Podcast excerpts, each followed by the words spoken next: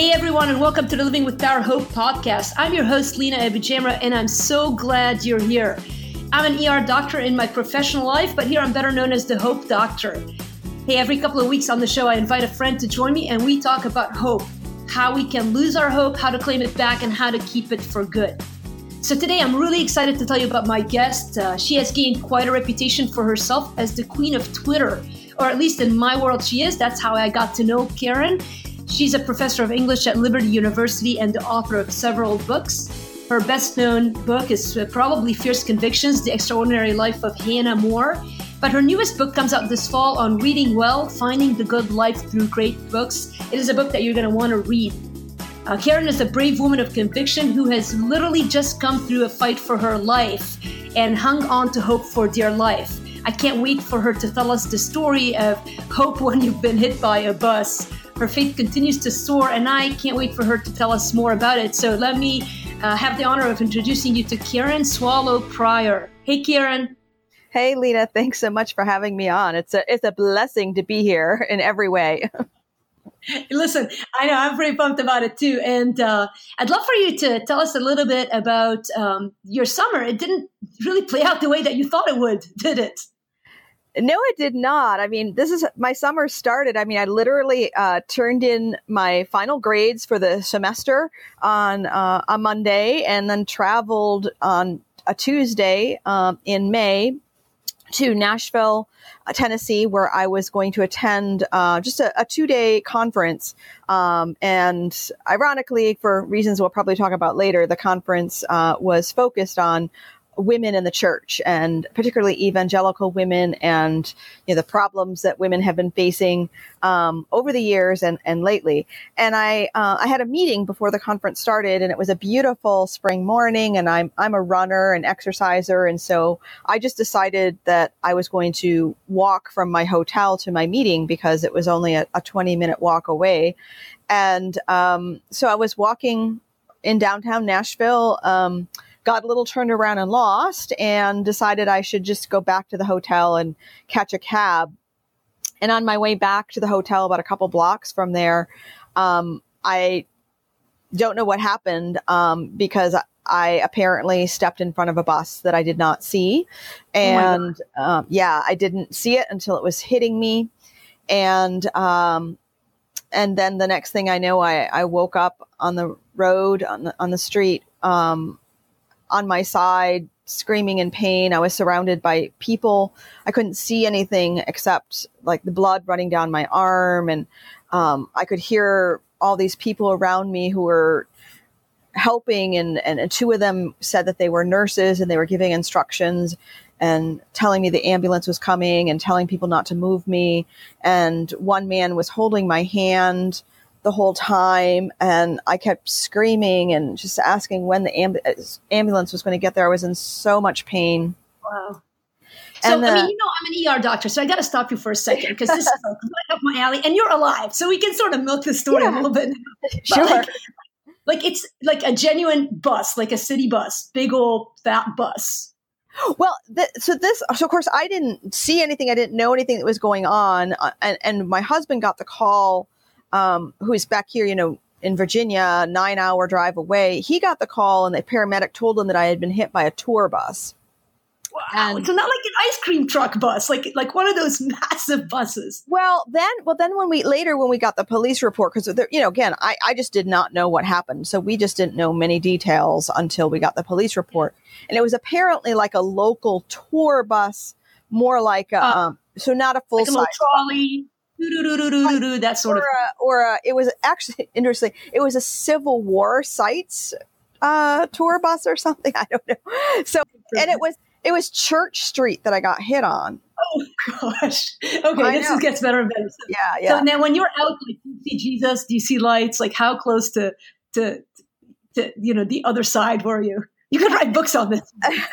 well, again, I was just in so much excruciating pain. I didn't know of anything except for the pain in my back that I felt and all over my body. And then I get to the emergency room and, you know, you're lying, you, you know, I, this you know this yeah. drill. I, I it was all new to me, but I'm lying on a gurney and and you know I can't see anything. I can't see the people around me. I, I, I can only just straight stare straight up ahead at the ceiling. And they're they kept asking me. The first thing I really remember is them over and over asking every person that would come in would ask me if I could move my toes. And mm. of course, I knew I knew why they were asking me that. And so every time I could, and even with all of the pain that was going on, and the confusion that I had, like just that fact that I could move my toes at that point, that gave me hope, you know? Right.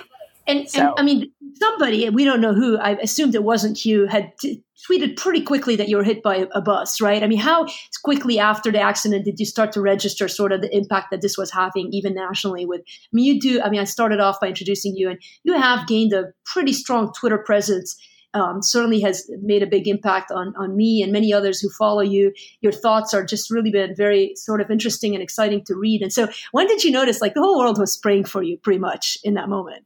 Well, um, somehow I was, I, you know, of course, I'm, I'm from out of town. I'm in this strange city. Um, I have friends who live in Nashville, but I also had a friend from out of town who um, who was there to go to the same conference, and she was supposed to pick me up and give me a ride to the conference. And so somehow I don't even remember this, but um, my phone survived and I got a message to her. She was also at a meeting.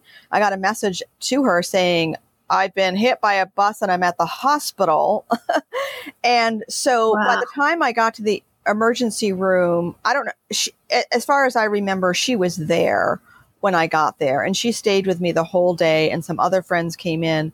And so she took my phone and she just you know she started communicating um, she called my husband she posted some things on twitter and facebook and so forth and so pretty quickly um, you know the whole world knew what had happened which is pretty awesome i mean because really what ended up turning and, and uh, we're going to talk about hope but really in some ways this particular episode it, you know in a way like it feels like there was such rallying around you but but i want to get to the bigger picture of what was happening you know in the in the church scene, I suppose, that maybe was more of the uh, sort of struggle for hope than in this situation. Because really, what ended up happen, happening, I mean, was sort of a miracle. I mean, your recuperation has been. Uh, I mean, I know you're still in the summer in bed and, and, and recuperating, but really a mi- miraculous recovery. Uh, no, it it really has, and and again, once we looked at the police report and saw what happened, one of the other miraculous things that happened that I didn't, of course, know until afterwards is that I actually got hit by the bus's mirror on the side hmm. rather than the front of the bus. And so if I got, you know, who knows what would have happened if it were the front and I got run over. I got hit, knocked in the head by the side mirror. That's where I, my head laceration um, and the seven staples I got in my head came from that. And then I landed on my side, which is why my pelvis is cracked. Uh, my shoulder is cracked. My ribs are cracked. I had um, uh, my lungs were collapsed. Yeah. Yeah, my lungs collapsed. But the, the other th- miracle is because, you know, I'm a professor, so all of my stock is in my brain. Um, hmm. I did not have a brain injury. You know, I landed on my side. Everything on my left side is, you know, broken and crushed. Um, but my head, other than the superficial lacer- skin laceration, um, my head was not injured. Of course, they had to do CAT scan, MRI, all that. I mean, I didn't know any of that. I, I didn't know anything um, until as the day unfolded. Um, and then and, and you've been feeling like how's the summer been like you feel like you know we're recording this of course midway through summer and and uh, how have you feel like you're coming around you could planning on teaching in the fall back to full schedule yeah. what's your An- another small miracle is that um, i'm actually um, i mean i it's five, five, almost six weeks later. Um, mm-hmm. I'm almost pain free. I'm off of, I'm pretty much off of the prescription pain medications. I still have them for when I do therapy if I need them. Um, I cannot put weight on my left leg because of the pelvic screw um, for a total of three months. And I, I think, I think to the day, three months is the first day of classes, right? So if everything goes as planned, I'll be off the walk. I'm using a walker. Um, and I'll be off of that when classes start. Um, but you can and, still like make a big entrance with like a cane. You're like this distinguished professor. Yeah, I might have to use a cane, and that that will that will be okay. I think. Um, Just add to your reputation. What happened to your glasses? Did they break in the Mike? The another miracle. I just tweeted about this earlier today. Um, uh, my my my glasses are like I mean these I have a lot of glasses vintage ones and different ones but I have this one favorite pair that I just love so much and they don't make them anymore they're Ray Bans shout out to Ray Ban they survived completely. No, and you're I, kidding. I know, and I, am actually my vision is very poor. So not only are they my favorite glasses, but just simply if I hadn't had them, all that I mean, I just I can barely see without them. So um, they survived. My phone survived. Not that that's you know, I mean, it was just helpful to have um, to communicate oh, with people. I, I, thought that was a miracle myself. I mean, God's hand on you it really has been an astounding just, just point of praise you know, in the social media negativity that we can be such a, you know, avalanche. So let's now like just let's step back a bit because you weren't just a random person walking on the street who got hit by a bus. You're uh, quite mired in that time in quite a big controversy that sort of has quieted down a little, but is still sort of churning in the background, which I think is the place where I think the fight for hope sort of is taking on, you know, that is, is playing out in front of us. So walk us through sort of how you got involved in um, the fight for women, really in the conservative Christian circle, specifically the Southern Baptist Convention. Yeah, um, and you know, and yeah, I, I can't even I can't separate what happened to me with this bus with that from that story. So I'm I'm glad we're talking about it. So just kind of going back and just fast forwarding to that moment. I mean, essentially, I would just say, you know, I was raised in the church. I've been Baptist most of my life, Southern Baptist since moving to the South 19 years ago. Um, and my experience in the church in general as a woman has been extremely positive. The men in my life, the pastors, my father, my husband, all of the Christians around me have supported me and empowered me. Uh, I'm an academic. I have a PhD. I teach at, a, at, an evangelical university that supports and empowers me. So this, you know, I have never um, experienced oppression as a woman, as far as I know, or discrimination. It's been entirely positive. So I've actually really up until the past few years, really with the internet and Twitter and getting sort of outside my own circles, um, until then, I, I was kind of blind to a mm-hmm. lot of other women's experiences, um, and and the misogyny and the discrimination and the, the oppression and even the abuse. So I would say over the past you know couple of years and especially in the past year especially becoming more involved in the southern baptist convention because i'm a member of the convention's ethics and religious liberty commission you know i've i've been made more aware that my experience is not universal. Uh, and so as more and more, I get to know more women through the internet, through these new vast channels of communication, um, and hear their stories and am more aware. You know, my consciousness has been raised, and then because I've have I have this platform that the Lord has given me, when I've had women ask me, to share their stories or to speak up, I feel, and you know, I have felt an obligation to do so. And that kind of escalated in the past several months when these stories about one of our convention's leaders, Paige Patterson, came out of, just various stories from the far past, from the more recent past, of his misogynistic attitudes and views toward women. And I started to use that platform to speak out, and it culminated um, literally the day I was hit by the bus. Uh, because that morning, and this is, you know, I mean, mm. to be completely honest, this was what was on my mind and probably the thing that was distracting me and played a role in my not seeing the bus because I, because the board, a board of um, representatives from the convention had um, been meeting the day before, and I had actually been stayed up late until midnight or one o'clock in the morning, waiting for their decision about whether they were going to remove Patterson from his office as as president of one of our convention seminaries. I was doing interviews with reporters that late into the night and early the next morning um, as they made their initial decision, and so the conference that I missed because I was in the hospital that I mentioned before was one focused on this issue. And the women who were there, of course, were heartbroken that I was not there, and I because and the reason why. And one of them ended up just giving this presentation to the other women about how symbolic it was that, that they were meeting about how women in the church had been being thrown under the bus wow. the patriarchy you know all these years and by these misog- not by all the men but not by most of the men but by some important leaders and by power structures that upheld those leaders. And here my broken and battered body was kind of the symbol for what had been done been being done to women all these years in the church. And it it was just when when and my friend so- came and told me about that presentation in the hospital i just i just wept yeah, I mean, it, and what, what, and just to give people who might not be as familiar with the backstory, I mean, Paige Patterson was a um, was a very prominent leader in the Southern Baptist Convention, and that morning, I think he was the was he the president at that at the yes, time when of the Southwestern Baptist Theological Seminary. He ha- he has been a past president of the convention itself and he had made some comments that were recorded that had come back to surface of course with, with the church too and me too movement. Uh, so many things have, have, been coming to attention that i think had been buried for a while. And and i think you know you can kind of get into whether god is allowing i mean I, I believe that a lot of this is just a movement of the spirit and whatnot. But but that morning though it was initially sort of a disappointing turn of events in some ways right because there had been this this movement of women in the Southern Baptist Convention signing a letter asking for him to be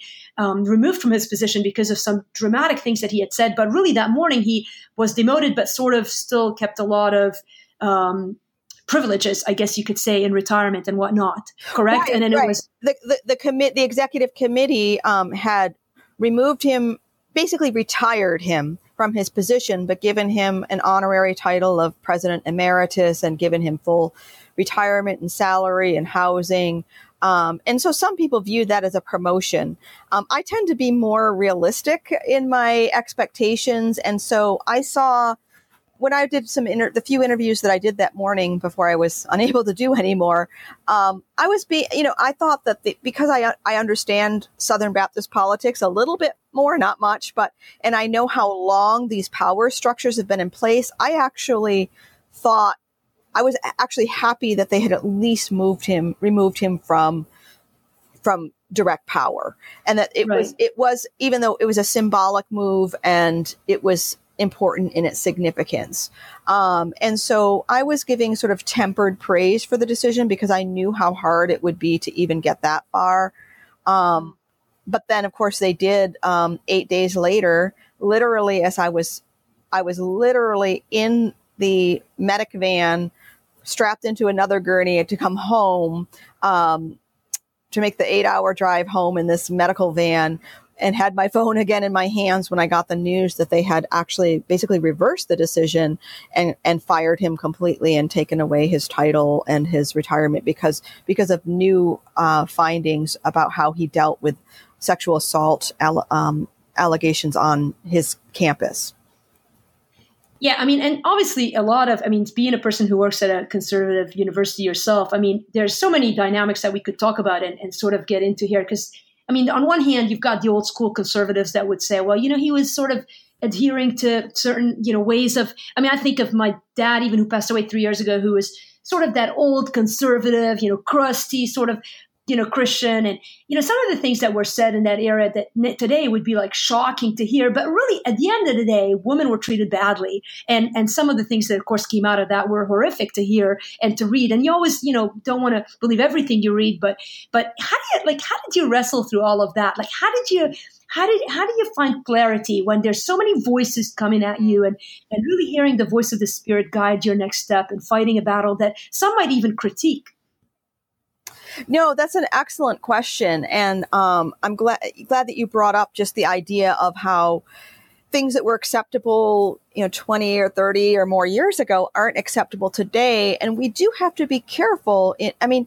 it doesn't mean that they were right, but it means that mm-hmm. they, you know, that that our ju- you know, a ju- our judgment needs to be tempered by that understanding. I mean, not to go off on on this trail for very long, but I actually I had to really come to terms with that idea when I was doing research and, for and writing Fierce Convictions, my biography of Hannah More, the 18th century British abolitionist, because as I was studying slavery in uh, in our past and trying to understand how so many could have just accepted it for so long uh, and been mm-hmm. blind to its horrors. I mean, I had to I had to think about the the context and their times and the factors that made them blind, which doesn't mean it was right, but also think, okay, so we're you know we're not better people today than those people were we also have moral blind spots. There are things that we just cannot see today because culture and context is so strong that we can't get past them all the time to see what's wrong. And so this kind of misogyny and patriarchy of the past is is part of that. So that's why for me this whole issue was not so much about one man even though that was important. It was it, it really was and still is more about the power structures and the attitudes that kept him in place. I mean, there, the one video that I found the most horrific, the clip of him speaking lascivious about a 16 year old girl and how nicely she was built. She was nice, he said. Right. Um, you can hear in that clip, you can hear the church audience laughing, cheer, you know, approvingly. Yeah. So yeah. We all we we've got to judge ourselves, you know, as we're doing this and and judge the way that we are holding one another accountable or not holding one another accountable. And so it's you know, that for me that's where the real issue is. It's about what are what are we doing wrong collectively? How can we do better? Um, that does mean some decisions have to be made along the way about you know, who hasn't been learning what should have been learned by now? And what am I not learning that I should have learned by now? That's good. Well, and so that brings me sort of to this concept of hope. I like to define it hope as the belief that change is possible in very simple terms. I mean, you can you can come up with many different definitions for hope in a biblical, you know, worldview believing that God has pro, you know, God will do what he said he will do. But really this very simplistic sort of the belief that change is possible. And both in your writing Fierce Convictions and even in this battle, you know, there's a season, like, there's a point where it becomes like, of course, slavery is wrong. Of course, misogyny is wrong. But how do you hang on to hope when you're fighting that battle? Like, like in those dark days, months before the car, the bus accident, you know, how do you hang on to hope that if you do right and you stick to your convictions and you follow, you know, in obedience what you think is right, you know, it's a, as opposed to tossing in the towel and saying, screw it, you know, I'm not going to do another tweet on this or write another article. And, and and fight another battle and, and even get maybe some negative repercussions from men and leaders in the church who might feel threatened. How do you hang on to hope and fight the battle mm-hmm. when you're in the middle of it? Well you know this is this is funny because in my new book that you mentioned that's coming out in september um, it's a study of the classical virtues and the theological virtues through the lens of literature. And i have a whole chapter on hope um, and I, oh. I studied, you know, I quote Aquinas and um, Augustine and the Bible and theologians, but I like your definition the best. the you know, the hope is um, the idea that change is possible, and I think that is really that is my working definition of hope. I wish I had you know talked to you before I finished my book, but um, you know a lot of times people will praise me um, on social media for my patience and um, my graciousness in dealing with people. But I do think it, it comes down to this hope that you talked about in your definition, the idea that change is possible. I mean, look, I'm a teacher, I'm a professor.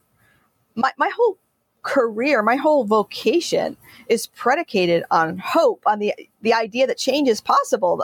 Um, I mean, uh, when I'm teaching students to think better, to write more clearly, to engage with ideas uh, better, um, that's it's it's based on the idea that I think that their growth and their change is possible. And so even when um, you know, and I took some pretty, I've taken some pretty hurtful criticism, even from people that I thought were friends. Um, that was hard during this time. Um, but if I didn't believe change was possible, then then I, you know, I wouldn't be doing this because we, but it, we all need to change and we're all learning and growing. And so I don't expect that I'm going about these things that I feel called to 100% the right way 100% of the time because no one does that.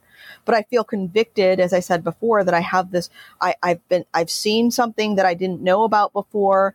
I'm compelled to act. I have a platform that God has given me, and I'm going to use it and steward it the best of my ability to help bring about change. Um, and change is never even my own i just had to face this in the past few days because my own physical healing has as you said before it has been miraculous. And i know that's been because of god's providence and the prayers of his people. Um, and it's gone so well that when i've had like just a couple days ago i had a setback where i had some pretty bad pain that i wasn't expecting. And i had to remind myself progress isn't always linear. It's not always straightforward. Sometimes it's kind of like a circle and a spiral. And we go, you know, two steps forward, one step back. And even change, um, hope in, in the possibility of change is like that too. Um, we're going to constantly make some mistakes and make some missteps when we're trying to achieve some important yeah. change. Um, but that doesn't mean it won't happen. And, you know, we can think, a year or five years or 10 years down the road and how far we've all come together, even through the pain and the messiness. That's what gives me hope. That's good. How do you, what would you say to someone like, how do you pick your battles? Like, is it obvious when God puts you in the fray? What, you know, there's so many issues. Every other day is an issue on social media. And mm. I think there's a pressure to want to engage in all of them. And you feel like there's this guilt if you don't say something about everything. But I don't think God has called everyone to everything.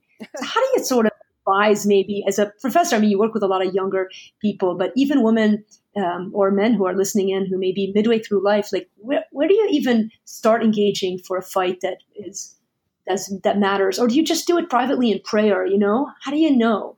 when it's time to step up and back? That's such an important and such a good question. And better than an answer, which I'll try to give, I think it's the most important thing is that we actually stop and ask ourselves that question because, you know, so many people take silence on a particular issue to mean that you don't care about it or you're not, you know, it's it's not important. But my goodness, there are so this is a you know, I, I've lived long enough to see a lot of difficult times in the church and in the culture, but this this time is, the most difficult, I think, that I've seen. Um, and it is hard. And I think I think a number of things.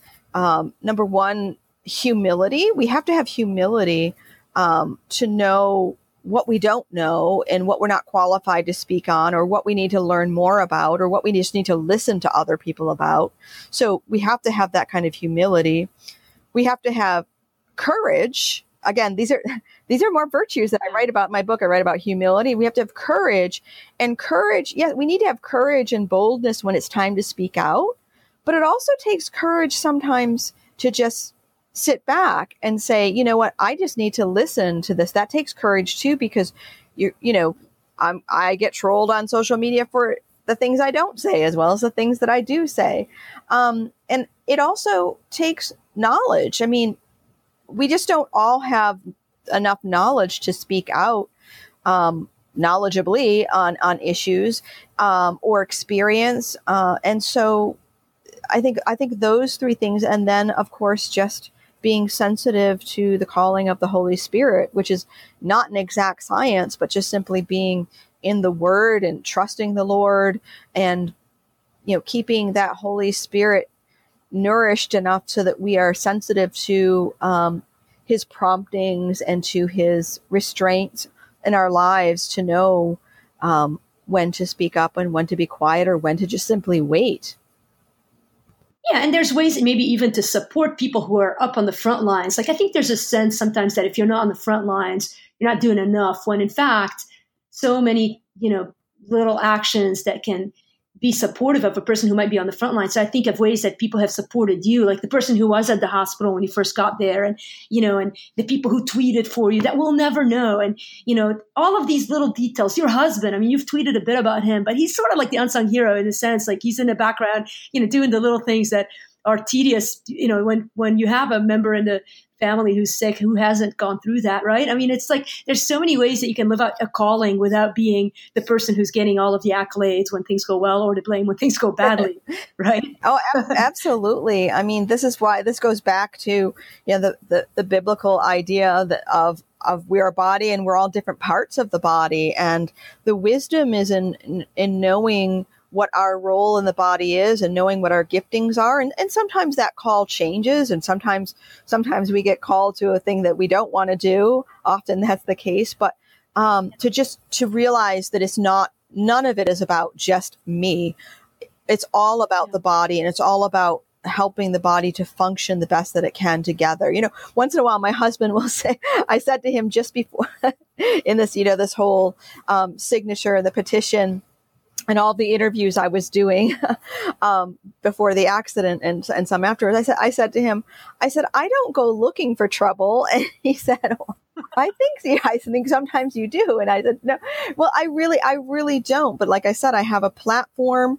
Um, I have, you know, I am, you know, I got, I got trolled, um, pretty mercilessly for a little while by people who were upset that I didn't speak about, about this Christian leader who has said things about women. And I said, he's not a Southern Baptist. I said, I'm not saying it's, you know, but I am a Southern Baptist. I have a particular call and place within my church community to say something, you know. So, it, eh, but people just don't even see that, and so, um, so I I knew that I had to I had to speak up on that issue. And then when I got hit by the bus and I couldn't, I said I was just like before the Lord. I'm like, I don't know why you allowed this to happen. And I also don't know why you preserved my life. I said, but I just want to be, you know, I'm going to be quiet for a while because I can't do anything right now. Um, and I right. just want to listen to you and let others perhaps speak. Um, and of course, now I'm speaking again. Uh, but I, but the idea is, you know, we shouldn't have to be hit by a bus to be constantly asking that question, like, when do I speak, Lord? When do I remain quiet? Um, and to just not, you know that's another definition of of, of hope. The, the classical definition of hope is um, because all virtues are the medium or the the the meet the, the moderation between an extreme of deficiency and an extreme of excess. You know not mm. too much or too little. And hope is the virtuous mean between the excess of presumption like to assume and the ex the, the deficiency of despair and so, what gives us, allows us to hope is to just navigate that middle way between despair and presumption. We should not presume upon God, nor should we despair. That's good. Um, as we're coming towards the end of the conversation, uh, one last kind of big concept I want to dwell on for a minute. Uh, do you feel hopeful for the church? Like, tell you know, talk a little about what you see happening in the church for women, maybe specifically the Southern Baptists, since that is you know sort of your bird's eye view. But like, um, as you've also been engaged in, in the t- conversation about women uh, in the United States, like, tell us, uh, you know, your general sense of what's happening. Well, certainly within my convention, I do. I mean, I actually wrote, um, follow, I couldn't be at our annual meeting in Dallas. I was, you know, still recovering, um, from, from the bus accident, but a, a, lot of these issues were at the forefront in the resolutions and the proposals. And there was a major resolution passed about the, the abuse of women. And, and it was a, it was beautifully eloquent and detailed and thorough and, and repentant in how much the church has even unintentionally contributed to a structure that does, is not responsive to um, women's needs uh, and, and, women who are being oppressed and abused. That gave me hope. Just um, the idea that, that people are are thinking and talking about this and recognizing it gives me hope. But even beyond my own church community, just um, just the church at large, uh, the fact that the that we have access now to the global church. Um, you know, so often American evangelicals have just thought about Christianity only in American evangelical terms. Well, we can't do that anymore. And we don't have to do that anymore because we can see that what is happening in the church around the globe is in many respects much more exciting and much more of a, of a model um, to mm-hmm. follow than what we've been doing here in um, in our in the Amer- in America. And so there's much to give us hope as long as we stop look turning inward and looking at ourselves and looking outward at the body as a whole. Yeah, yeah, I, I, that's that's so good. I love. I mean, you know, we can talk about this for an hour. I mean, I don't have a doubt in my mind, but I do want to bring this conversation sort of to wrap up. Um, uh, tell us just real quick about your dogs. Just little tid, fun tidbits here for people to get to know you. You have some cool dogs, right? It's more than one. I do. I, I do have some cool dogs. Uh, my husband and I were never able to have children. Um, but the Lord has, you know, made our our lives very fertile in other ways, in my our ministries and so forth. And so, one, you know, one ch- dogs are not substitutes for children, but they are a source of, of delight uh, and love for us. And so, we have Ruby and Eva who are um, a German short-haired pointer and a Weimaraner. They're very rambunctious um, and full of personality. It was so hard to be away from them for those eight days when I was in the hospital, and then even when I came home, I had to be so careful around them because they couldn't jump on me the way they usually want to. Um, but I think dogs, all animals, but dogs in particular, are one of God's greatest gifts to human beings. And I just, I, I think of the way that he allows us to delight in his creation is just a, a small shadow of the way that he delights in us. That's good. And actually, um, they can see pictures of your dogs if they scour you on social media. What are some ways that uh, people can connect with you? Oh Karen? yeah, it's very it's too easy to see the pictures of my Ruby and Eva. Uh, the the best pictures are on Instagram, where I go. Uh, my Instagram handle is Karen Swallow Prior. Um, I'm also on Twitter, KS Prior, and I have a website, Karen Swallow dot, dot KarenSwallowPrior.com, and you can find some of my writings there and my books and upcoming speaking and so forth. And it's it's very easy to find me, and I'm very accessible um, and happy to connect with people. He truly is. I mean, uh, I really remember just even early on, just saying something to you on Twitter, and you didn't know who I am from Adam. Just your gracious response, and not everybody responds to people on Twitter. So I just little things that really show that you care about individuals, which I appreciated so much. Then I, you know, stalked you at a meeting, and of course met you in person. And so um, I'm going to have more information about how to connect with her, all her sites and whatnot on um, the various venues that I reach out to people. Uh, I'm going to give away three of her books on reading well. Um, we're get this. I'm guessing the timing of this will be uh, run right around when the book is out. So if the first three people to email me at the email is Lina, L-I-N-A, at livingwithpower.org, livingwithpower.org, or just go to the contact page on, on livingwithpower.org. First few people to send me an email and say, hey, I listened to you with Karen and I'd love a book. Uh, I'm going to send you the book. Uh, I need your address too, but we'll talk about it when you send me the email. Um, by the way, this is a side note, but we've got a minute or two. Uh, I love that story that I read somewhere. I think it was your husband. Um, yeah, I actually, okay, and we'll wrap up after that.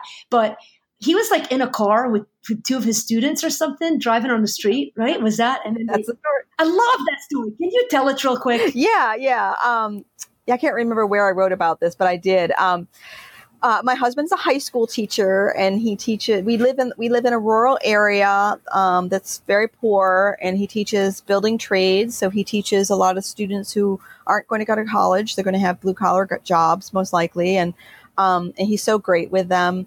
And uh, he was uh, driving around. He was coming back to get. He had a truck full of equipment or something like that, and um, and uh, and the he had two students in his car and, and they came across this jogger running down the road and one of the students said well, something like oh ho ho what have we here? And so my husband slowed down the truck rolled down the window and pulled up next to the jogger and said i'd like you to meet my wife because that was me running Those guys probably were speechless. yeah, apparently the guy in the back who hadn't made that comment had, had met me before, and he kind of realized at the last minute who who it was. And his my husband said his eyes were getting really big because he realized what his classmate had done. And um, of course, I, he rolls down the window. He says, "Hi, hi." I say hi, and I didn't know you know what had gone on because they just pulled away. Uh, I didn't know until he filled me in later. Um, and then all the way back to school, those kids kids got a lecture about, you know, not treating women as objects, but treating them as like human beings and sisters and daughters and wives and just fellow human beings. And so I think that's a lesson they'll never forget. That's the that's the kind of guy my husband is. such a reminder that God uses these amazing illustrations and sort of object lessons. And I think your story that we start off with being run over by the bus is just such a symbolic thing. And you think that God would go to that extent to sort of play out a lesson that so many people can sort of, you wrote this amazing article on repentance that, you know, walks us through this process of repentance and the pictures of sin and whatnot by this illustration of being hit by a bus that I think is amazing. And I think it shows up when you Google um, Karen Swallow Prior's name. Um, Karen, it's been so, so fun. Thank you for joining us for this conversation. Oh, thank you so much for having me. I pray that this program blesses somebody out there. Yeah, and listen, uh, uh for those of you who are listening, uh, you can find out more about my ministry at livingwithpower.org. Uh, it's been an awesome time to be with you. I hope you have a hope filled day, and I'll catch you guys in the next podcast episode.